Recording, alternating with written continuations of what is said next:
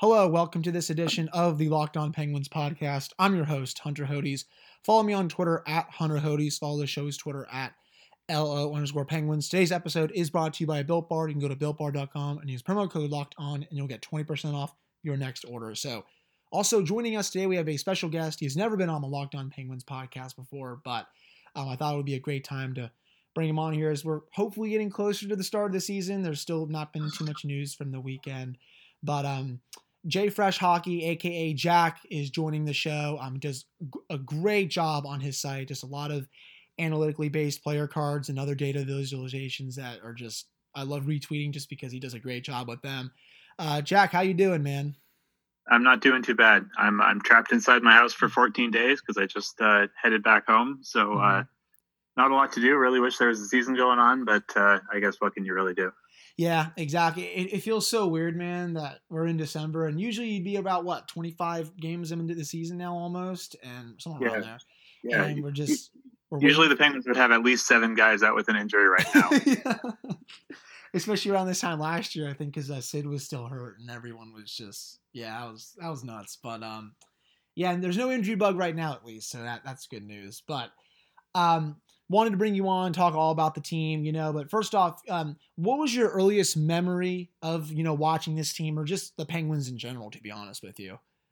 Yeah, well, I, I can give you the exact one. So I, am home right now uh, in uh, Halifax, Nova Scotia, which is my hometown, uh, and I can tell you that my first Penguins memory is uh, sitting in front of the draft lottery when I was nine years old. Mm deciding that wherever the kid down the road got uh, got picked, that would be my favorite team. So Sidney Crosby just happened to end up on the Penguins, and uh, that was settled. And it's been about 15 years since then, and uh, I think that that was probably a decent choice on my end. Yeah, you made definitely the correct choice in uh, picking the Penguins, especially with the three Stanley Cups that they've uh, won since then. Um, mine was, you know, back when I think was six years old, 2003, the Rico Fata years. I remember because I went to a restaurant with my family up in Pittsburgh, and I, I remember I asked my mom like, "Who's on TV there?" and she was like, "Oh, that's the Penguins. Um, there's Rico Fata's on there." I was like, "Oh, well." I don't really remember too much after that, but I just I remember asking about it. But um, you know, let's just now let's fast forward 15, 17 years later, get to the 2020, 2021 Penguins. Um, Jack, a lot of moves they made this off season. We all knew that was coming just because of that's who Jim Rutherford is. Um, he just likes to make moves. You know, just sometimes he likes to do it for the sake of doing it. Um, if you had to pick one that you liked the most, and I know there's probably not many that a lot of people like, which one would it be? And if you had to pick the one that you liked the least, which one would it be?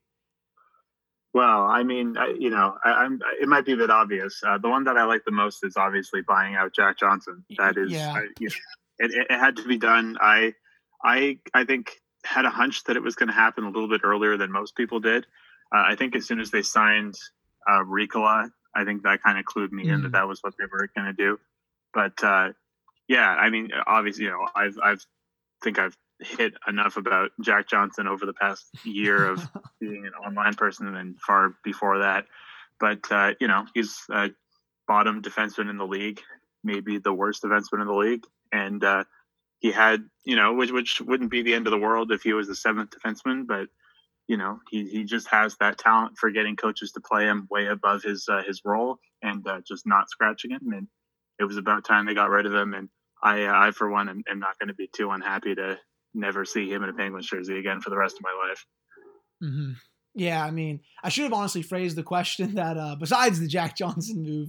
Uh, yeah, there you go. I really caught you out there. Yeah, no, um, yeah, that was my fault though. But go ahead. okay, okay. I'll I, I'll I won't take the uh, the easy way uh, then. Uh, I, I, think that they did a nice job with their depth signings mm-hmm. uh, in terms of. I think they uh, identified on the forward end. I, I mean, I think they did a good job of identifying guys who uh, were available, kind of in the bargain bin. Uh, maybe who shouldn't have been uh, if you were just going off kind of their previous season's performance and not what happened in this past season. for example, you know, Evan Rodrigues had a tough year. Obviously, the Penguins ended up kind of picking him up in the uh, over the deadline. But if you look at his body of work from before last season, he was a perfectly good third line player for Buffalo, mm-hmm. and uh, I'm not a guy who you really should have been able to pick up for you know league minimum for one year. Uh, so I really like bringing him back. And then uh, Jankowski, I mean, you know, literally the most unlucky player in the NHL last year in terms of his his teammates finishing their chances. I think he ended up with like a like a 3.5 percent on ice shooting percentage. Wow! And he and he actually shot 10 percent himself. so really, like if you're talking about a guy getting let down by his line mates or or just getting unlucky, like Mark Jankowski's the guy. So he's not an offensive dynamo by any stretch, but he's a really good defensive player. A guy that I was kind of hoping the Penguins would would maybe take a look at, and uh, you know, I, I, hopefully that was some some Sam, Sam Ventura, you know, kind of getting the assignment to find the cheap guys to target, and uh, I think that worked out. You know, we're talking about the the worst ones. I think that really kind of the two marquee moves they made are are not too great in my mind. Uh, and you know what? Like Cody Ceci, I'm sure is kind of one that that's kind of getting keyed up here. But you know, I don't like Ceci as a player. I don't necessarily like what it means in terms of what the Penguins depth chart looks like on D right now. Uh, at, at, the very least, the one year 1.2 could be a lot worse. And mm. there are things that he can do in a bottom pairing role defensively, at least. But uh, I really, like I said with Johnson earlier, I really get scared of those guys who, you know, consistently manage to get their coaches to play them up in the lineup when they shouldn't be. And uh, Ceci's that guy, and and I'm really afraid of what happens if, you know, Marino maybe has a sophomore slump or Letang gets hurt, and suddenly we're looking at uh, Cody Ceci as a guy who's on the top pair, the second pair for an extended part of the year. God forbid that happens. Um, God, God, God help us all. To be honest with you, uh, that would just be utterly terrible. I mean, the Ceci thing. I, get the sense that you know they probably won't give him as long of a leash as they did for Jack Johnson. Why they gave Jack Johnson such a long leash is beyond me. I don't know who was behind that. If it was Sullivan, Jacques Martin, all of them combined, uh, Jim Rutherford too. I mean, obviously I think him, but I mean I think they would actually take Ceci out of the lineup if he made a couple mistakes because Chad Ruhwedel would be ready to fill in. And I think honestly, hopefully he wins the number six job and Ceci just gets oh, bumped yeah. down to the number seven because that would just be so much better for the Penguins in yep. general because he can actually move the puck up the ice. Um, even if you don't really look at analytics, you just watch the games. I mean, Ceci doesn't even pass watching him. I mean, his, we all know his numbers are terrible, but – just watching him play. I mean, I, the, the big clip that I remember is that I think Dimitri Filipovic posted on Twitter. He like missed the net by like 150 feet, and it was probably one of the saddest shot attempts I've ever seen in my life. yeah, yeah, the thing with Ceci, like especially with the Leafs last year, is uh, is that his his defense isn't bad. Like like and even you know like there was that notorious uh, Kyle Dubas tweet where he said, you know, our our internal numbers are a lot kinder to Cody Ceci mm. than what you might see in public, which, you know, I don't know if that's totally true based on, you know, I think the, the amount of data that we have from last year on Cody Ceci publicly kind of says the same thing where his defensive performance was actually, you know, decent to strong. Uh, it's just that, you know, and, and like you said, with the, the, missing the side of the barn, he just has zero puck skills. Like mm-hmm. he has consistently in his career just been a complete disaster when forced to carry or move the puck uh, or or do anything within the offensive zone, uh, and that's really where the problem comes. And you know that might pose some issues if we want to talk about lineup construction later on uh, and what the roster is probably going to look like, especially on D. But uh, yeah, you know, like like Cody Ceci is not Jack Johnson. He's not going to be the worst defenseman the Penguins have played in the past five years, but uh, it's just kind of a, an unforced error where, like you said, you have Ruhwedel, who has had really great underlying numbers in terms of his defensive mm-hmm. play while he was with the Penguins. And you know they have him so cheap. He he has proven himself to be reliable. I just don't understand why you would throw another wrench into that defense combination, especially when, in theory, he would be kind of a strong counterpoint to uh, to Mike Matheson on a bottom pair.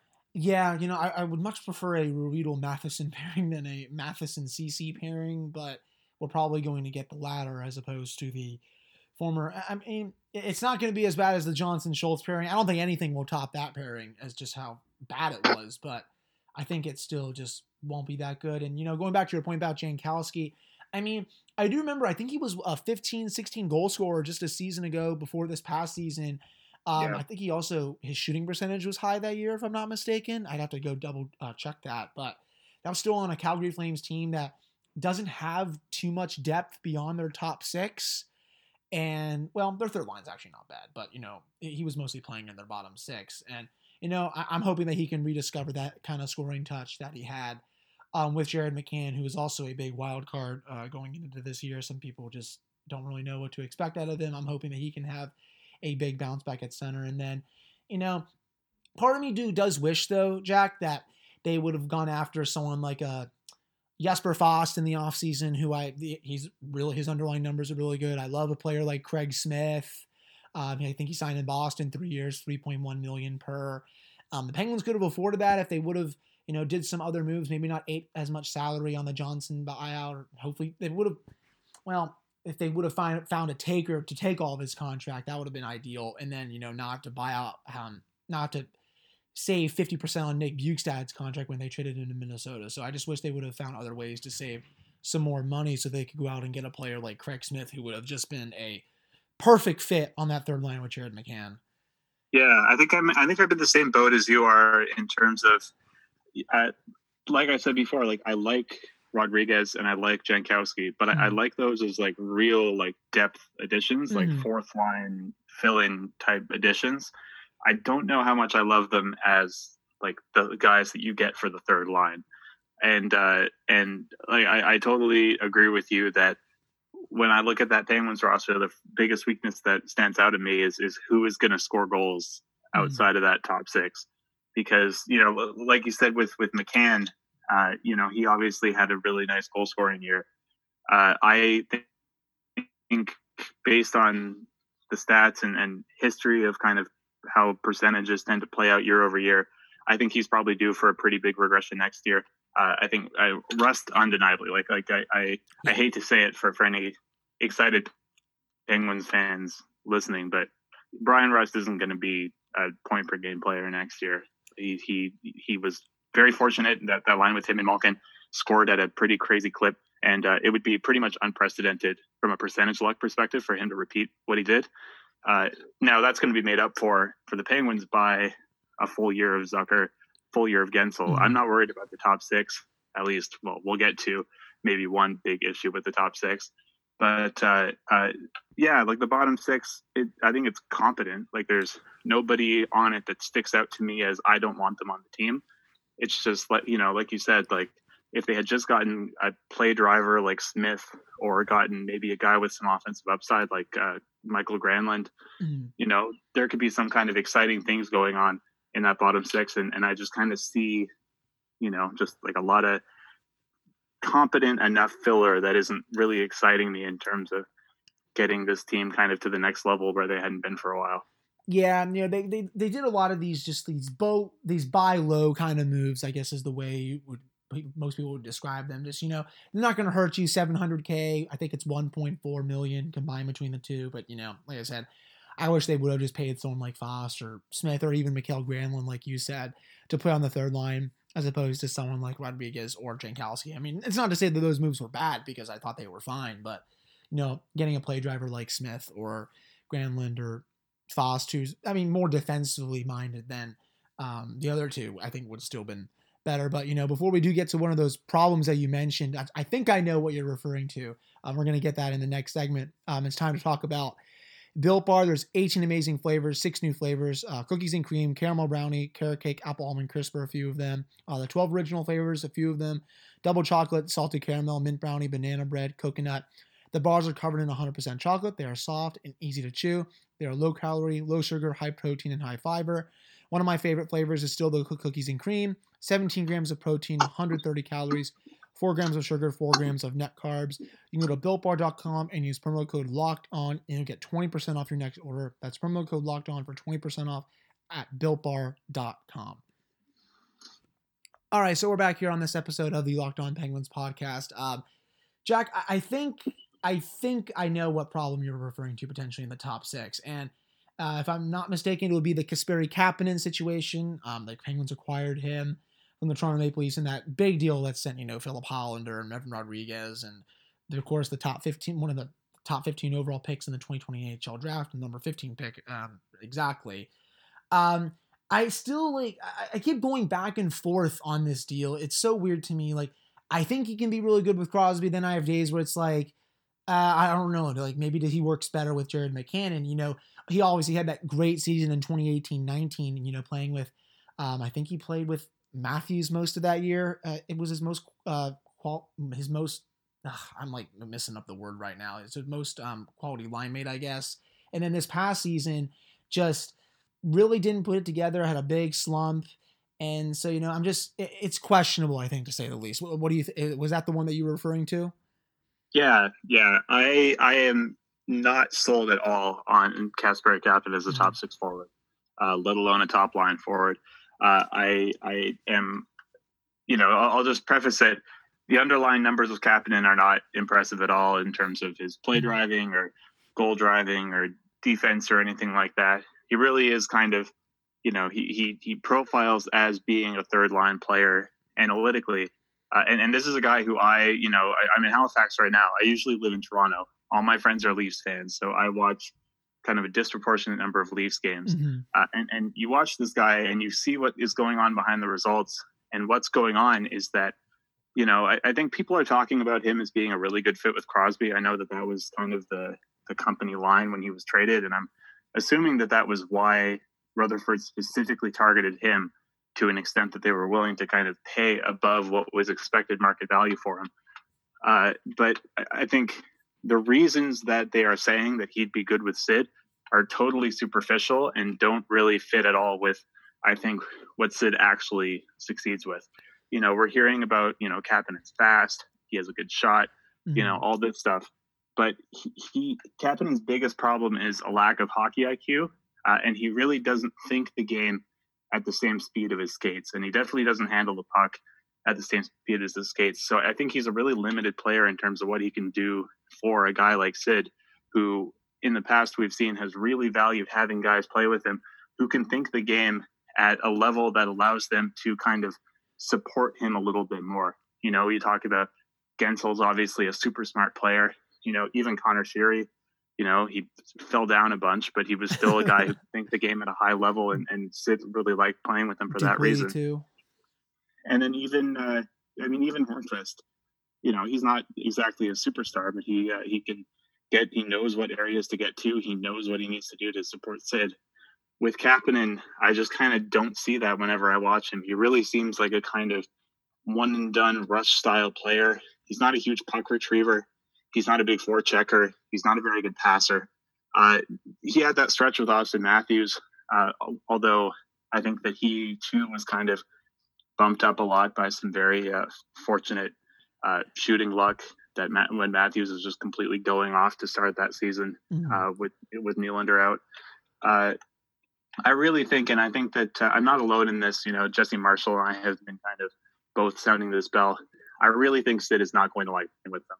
I think it's going to be kind of the light version of when they tried to put Kessel with Crosby at the beginning of the uh, 15 season. That's right. Yep. Where where it's just kind of everybody thinks, oh, Kapanen, he's a speedy scorer. Like Sid loves playing with speedy scorers, and we're going to find out very quickly that Sid isn't a rush player, uh, and he wants guys who can get him the puck and support him and retrieve pucks and, and do all that stuff. And that is just not Kapanen's game at all. So it really wouldn't surprise me to see us in a situation where Kapanen is playing with Malkin, which where I think he would be a better fit, although I, I still obviously not an upgrade on Rust, uh, or even on that third line where again I don't see him as super complimentary for for McCann either. This really just isn't a trade for me that fits the roster, uh, or even really acquires a guy who I think is a guaranteed top six forward, which is you know the Penguins weren't exactly overflowing with assets. If you're giving up a 15th overall pick, you better be getting a guy who, you know, you can at least be approaching as confident as Jason Zucker that you're getting a proper top six forward. And exactly. Really don't see Kapanen as a guarantee. You know, he could be. He could score 30 goals and prove me wrong. but I mean, we have to judge this trade as it stands from how it looks right now, and, and I really just don't see a very good fit. Yeah, I mean, I have him at around 20, 20, two goals next year. I mean, that's like that's my thinking right now. I mean, I could see him at 25, but I don't think he's going to be at 30. I mean, that's if also if the fit is just great on Crosby's line. But I do agree with you. I mean, you look at a lot of Sid's wingers in the past. You know, was great with Chris Kunitz, who could really think the game through, a really good playmaker. Um, his skating obviously is not as good as Kapanen's, but you know, he just he he knew he was just a good two way player. And you know, the same with Pascal Dupuis. I mean people kind of laughed at why, why was Pascal Dupuis on the top line? You know, he, he, thinks the game through, he can score, and he's a good passer too. And like that, those are the kind of wingers that I think that Sid just loves to play with. I mean, obviously him and Guentzel are great together, just because Guentzel, like you said, thinks the game through as well. And Conor Sheary, you know, he really I think fed off Sid, even though you know everyone loved loved to make fun of him just because he fell a lot. But I mean, I did also like your point at the end there. I mean, if you're getting a top, if you're trading your number 15 pick, you better be getting a pretty damn good player in return. And I think that's just the big thing in the trade that a lot of people, including myself, did not like. It was just the cost to acquire. Like, you could have gone out and got like an actual bona fide top six winger for that number 15 pick, just because like we all knew they were probably going to trade it, um, because that's what Jim Rutherford has done almost every year that he's been here with the first round picks. But I mean, I think you could have done better than Kasperi Kapanen. Um, for the number 15 pick. And, you know, I, have been thinking about this as well. I, wouldn't be surprised if he is on the third line for a lot of this season with Jared McCann. It's honestly probably his best fit. I mean, it, it, it, it balances out the depth. You can move someone else up on the, to play on the top line with uh, Sid and Guentzel. And, you know, it, it'll probably still work out. yeah. I mean, that's the thing is, is, uh, you know, again, I, like Jared McCann's kind of a tricky player for me. I've, I haven't you know, he, I haven't done done like a big deep dive into him just because you know there's limited league wide interest in the Penguins third line center, but. guy who I think is super interesting because he his defensive impacts have always been pretty good. Like he's a very strong defensive player and like he belongs in the middle of the ice for that reason. Mm. But he's super limited as a playmaker and he really does most of his stuff off the rush. He's kind of like if Brandon Sutter was as good as people kind of pretended that he was for a while there uh, you know, he's he's good defensively and he has a great shot and he plays down the wing or he plays uh, off the rush. But you know, it takes a kind of very specific player to support a guy like that. Mm-hmm. And I don't really see the Penguins, even with Kapanen in there, having a guy who can really complement him properly. And and I still think that we might talking be be talking about the Penguins looking for another third line center just because they didn't really surround him with the guys that he needs to really succeed yeah, that's I think one of the big things around this off season that I'm kind of still mad about with Jim Rutherford. I mean, you saw in the playoffs when they when they lost to Montreal, you know, you're putting the corpse of Patrick Marleau on his line and Patrick Hornqvist. I mean, those are just two players that are not good fits for him. I mean, Marleau couldn't even really skate on the ice. It was just really painful to watch. And then Hornqvist just he's a good player still, and obviously he's not going to be here next year, which we're going to talk about coming up next. But I yeah. mean, it just wasn't like the right fit for him for the third line for the third line, and they just got to get uh, two line mates that can just surround him and like just. I think they just need two offensively minded players around him. You know, I just it it, it kind of scares me that they're going to put Jankowski and Rodrigues next to him, just because I don't think that's what McCann needs next season. I think he needs someone, you know, like a Captain or you know, like a Craig Smith if they were if they went out and got him. That that's just I think my biggest gripe with the Penguins this offseason. Um, but, you know, changing gears a little bit, Jack, what are your thoughts on Mike Matheson? You know, we saw some of his underlying numbers from this offseason. I can't remember which account tweeted this out. I think it was his um uh it, it, it it's kind of escaping me right now, but you know, so, some of his underlying numbers were actually pretty decent, but then you know, you look more in depth and it's like eh, like it still could be a lot better. I mean, obviously a good skater, can move the puck up the up the ice, is good in the offensive zone. But you know, then it all goes to crap in the defensive zone where he is just his numbers back there are just atrocious. So I mean, what do you think of that? Just I mean, we all know how bad his contract is, but you know, just overall, what are your thoughts on him for the Penguins? Yeah, just setting aside his contract, uh, there are things that uh, I think are okay about Matheson. You know, again, like I said with Ceci, he's not the worst defenseman in the league. Like this isn't Johnson 2.0. Like he can play. He's an NHL defenseman. But there are again, like with Kapanen, some fit issues where I think superficially he you can make him seem like a really good fit and kind of what the Penguins need. Mm. But when you dive a little bit deeper, you end up saying like, is this really the guy who is going to be successful on this Penguins team?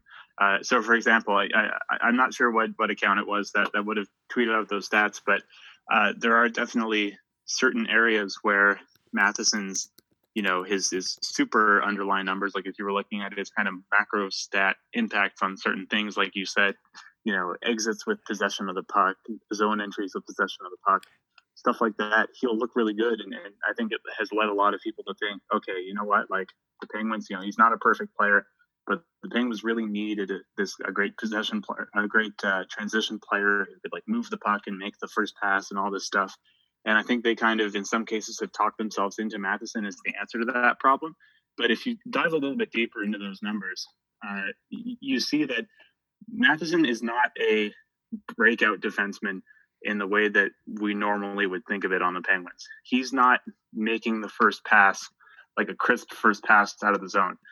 What Matheson loves to do is carry the puck. So Matheson isn't a transition defenseman in the way that we would normally think about them on the Penguins.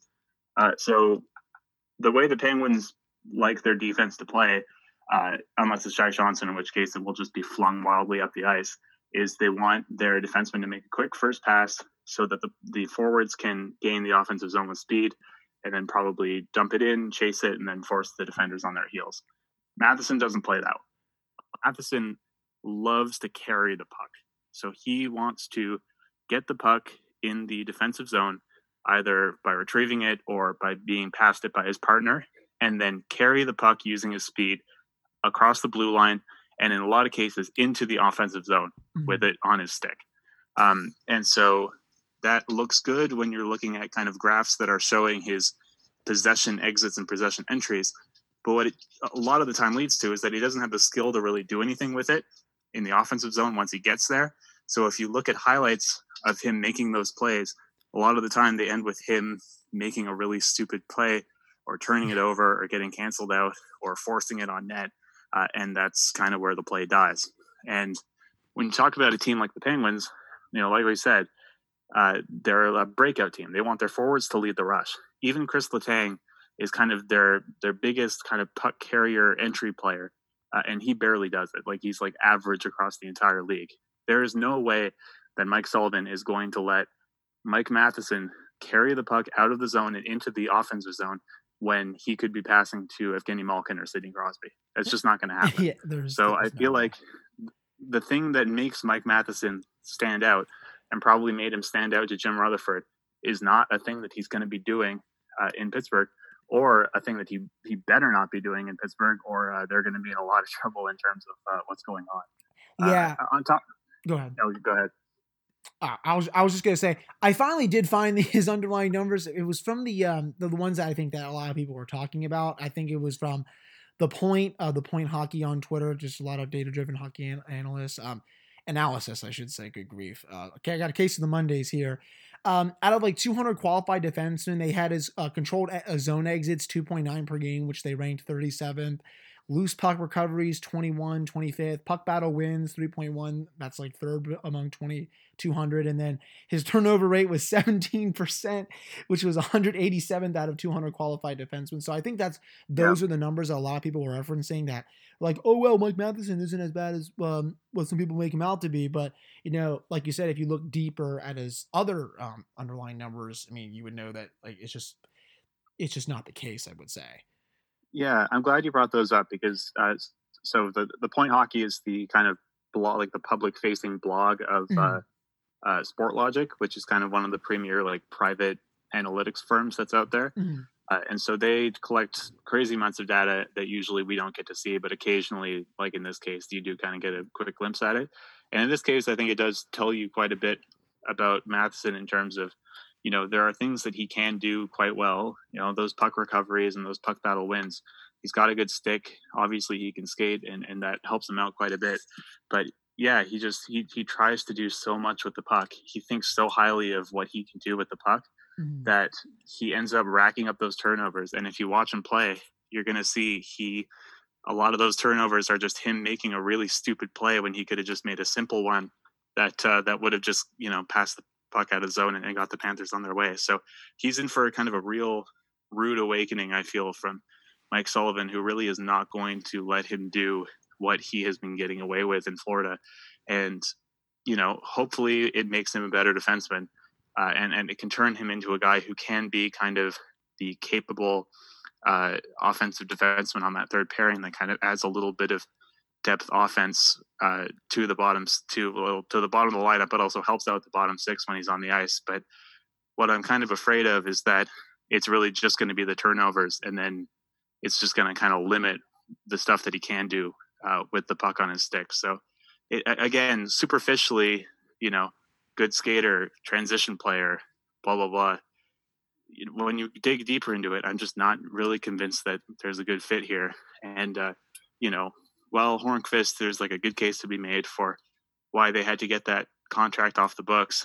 You know, I, would be more worried, you know, even next year, let alone two years from now, uh, about that Matheson contract, uh, paying him like a top four defenseman, uh, rather than having Hornqvist, who you know he's overpaid, but you at least know that you can stick him in front of the net and, and get good things done on the power play even if you have to hide him down the lineup in other situations.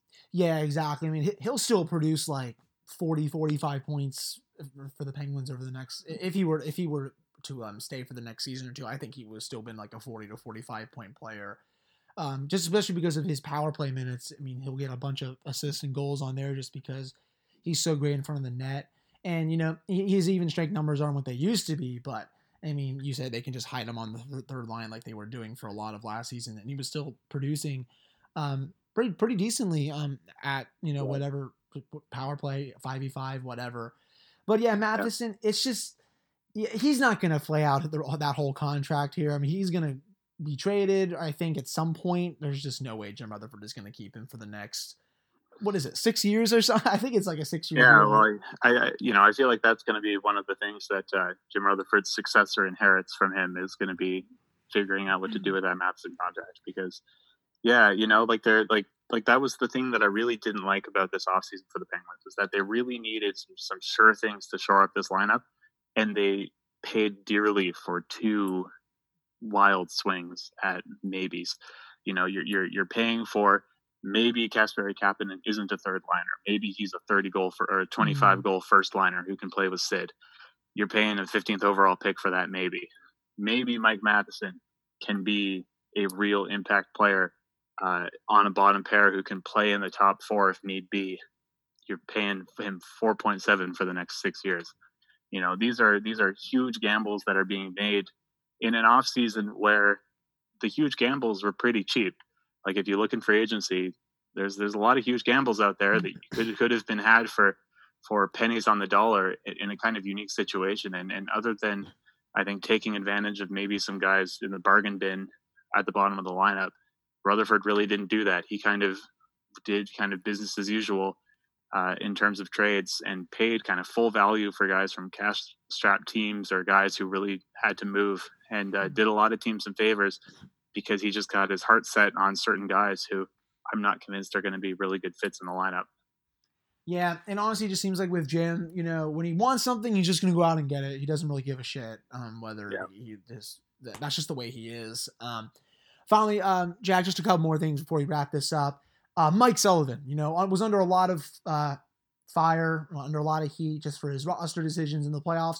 Rightfully so. I mean, he did make some very questionable decisions um, especially with the third pairing, not benching either one of them. I mean, some people want to point to him starting Matt Murray in the first three games over Tristan Jarry. I get it. You know, I, I still, honestly, though, think going with Murray in game one was the right call. That's just, I'll, I'll honestly probably die on that hill until I'll, until he's no longer the coach of this team or, you know, if he just retires in this organization somehow. But I mean, I remember, I remember your post from over the summer um, talking about what to do with him. And I think you wrote, you know, you would keep him another year um, just because like the thought of firing him and just replacing him would just be too much. And you know, I think some people do undervalue Mike Sullivan's importance to this team.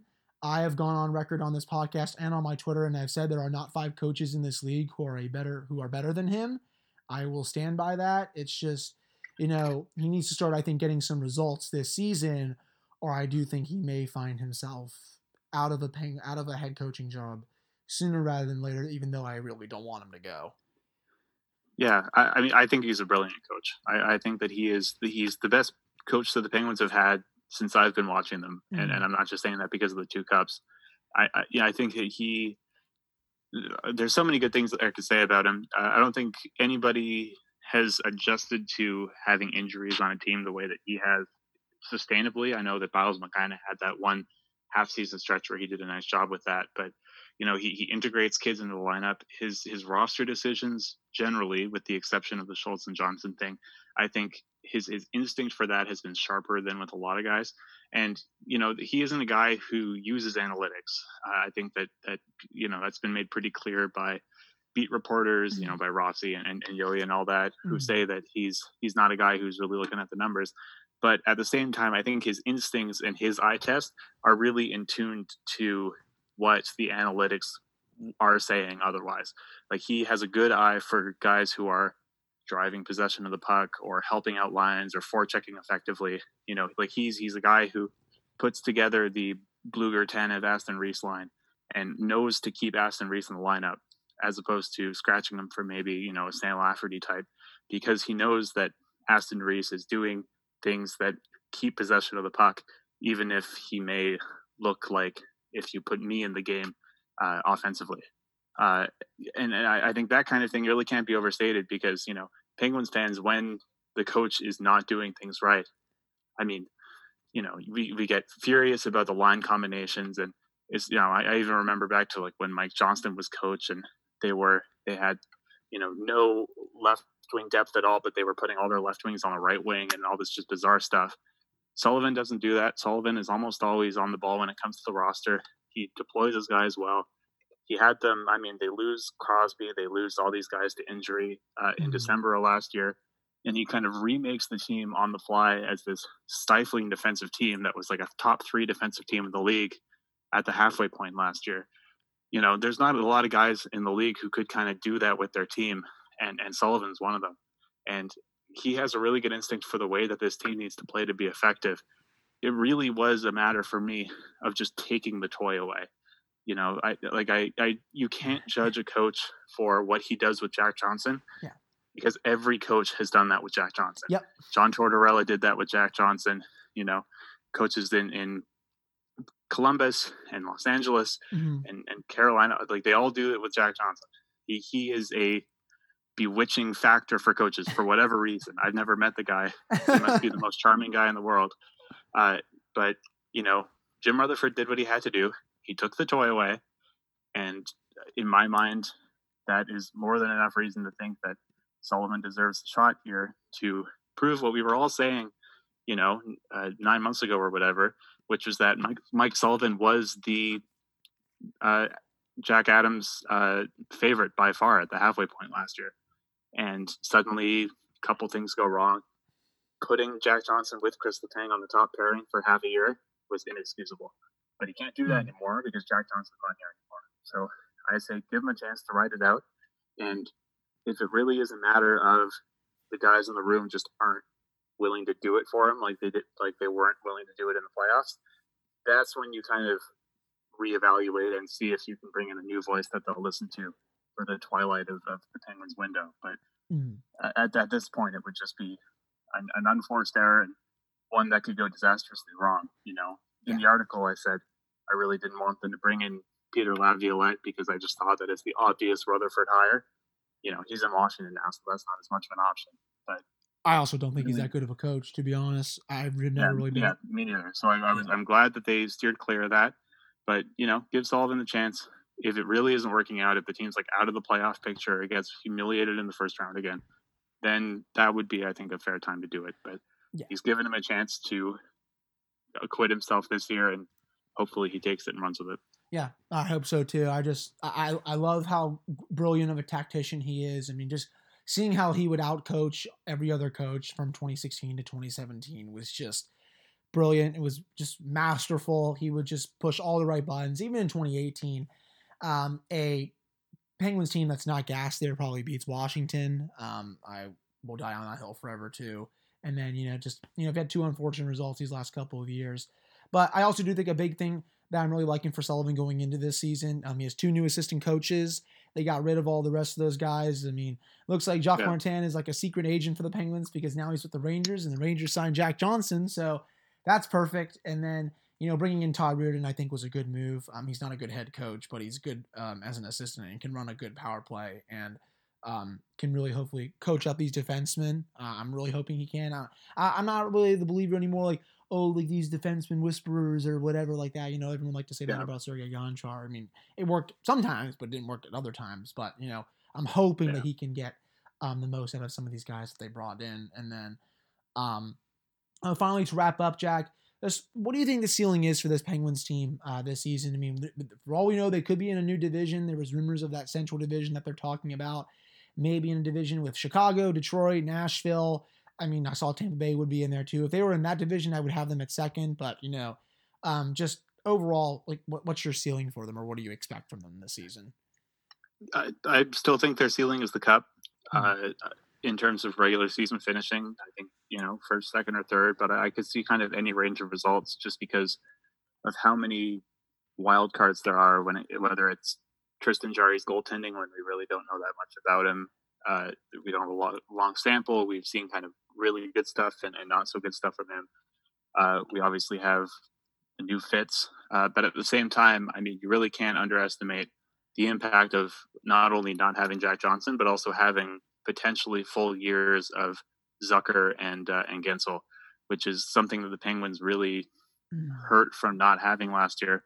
Uh, and and you know it's easy to forget uh, based on how last season ended that you know we were talking about a team that was top three in the NHL with insane injuries at the halfway mark, and it was really only when Brian Dumoulin got hurt and was replaced with Jack Johnson that the wheels kind of fell off. Yeah. So you know, like this this is a insanely high ceiling team, and I think every year kind of people get down on them, and and I think every year they kind of look a little bit silly about it until the playoffs when when things sometimes slide out of control. But I, I still see this team as a as a real contender, even if some of the roster moves aren't too encouraging. I, I think that the guys at the top of the lineup are, are just too good, and you know, even better if a guy like you know John Marino can take yet another step and I mean, he was already one of the best defensive defensemen in the league last year. Mm-hmm. If he can build on that next year, then uh, and, and, and emerge not only as kind of a top pair guy, but maybe even a future number one guy, that would be huge and very exciting for the Penguins and could maybe kind of transition them into a new chapter here. Mm, yeah, I was thinking, man, if Marino's offense comes out, uh, look out. Just just look out. I mean, because we already know just how great um, his underlying numbers are defensively. I mean, his shot suppression numbers are pr- pretty pretty damn good. I mean, that's I think that was one of the biggest reasons why he was being considered for the Calder before he got hurt. And yeah, yeah I mean, if if his offensive numbers break out, I mean, this is going to be I think one of the best defensemen in the league. Um, at some point, if if those if he does get better offensively, I, I should uh, stress that part. I mean, just that's just how it really rolls with this league. But uh, Jack, I yep. really appreciate you coming on uh, this episode, man. a lot of great content uh, for the Penguins. Um, where can they find you on Twitter, and where can they find your work? So uh, I'm on Twitter as at jfreshhockey. Uh, I, I, tweet about every team in the NHL pretty frequently, but uh, because I am a Penguins fan, I do tend to overrepresent them a little bit. Uh, and they can find my writing at uh, Substack. Uh, I do kind of deep dive breakdown type pieces that kind of incorporate analytics and kind of eye test game tape stuff, so you can kind of see what's actually going on behind the underlying numbers. I have only done I think one on the Penguins so far. I did one kind of explaining how Zach Aston Reese looks so unimpressive on the ice and yet has such insane defensive numbers. Mm-hmm. Uh, you can check that out. But then also, if you're curious about guys around the league like Shea Theodore, Dougie Hamilton, Erik Karlsson, Johnny Gaudreau, you can find that stuff there. And then finally, uh, you can find uh, my visualizations and, and, a whole lot of kind of analytics toys that you can play with uh, on my Patreon at JFresh Hockey. Uh, there is a uh, a lot of stuff, including player cards, uh, uh a lot of historical stuff as well, and as well as a kind of roster builder that uses wins above replacement, where you can, for any season going back to 07 08, basically build out a roster of, of how you would like to have built the team or like to build the team for next year, and it will give you kind of an estimated standings points uh, outlet or projection for them. So if you want to see what would have happened in 2012 if the Penguins had discarded Tyler Kennedy and signed Jaromir Jagr, you can see how that would have impacted things, that kind of thing. So a lot of content coming out with a with that, a capital C from uh, from me. That pretty much covers it. That's perfect. Yes, and also yes, consider donating to your uh, Patreon, everyone, especially the Jack Johnson tier, which I um, I absolutely find that hilarious that you have a Jack Johnson tier on there, man. Uh, that is just that's the perfect name for it, especially when you go on your page. Um, consider just definitely check out his work, guys. Um, we'll be back with another episode tomorrow. Um, the Steelers play today, so if you guys are Steelers fans, listen to this podcast. Uh, go Steelers, and hopefully we can get um, some NHL news hopefully soon about the season because it's just kind of getting. Uh, um, you know, we'll, we'll, hopefully get some news at some point. I guess this is just how yeah. I'll end it. So, um, thank you guys so much for listening to this episode, and I will talk to you all uh, next time.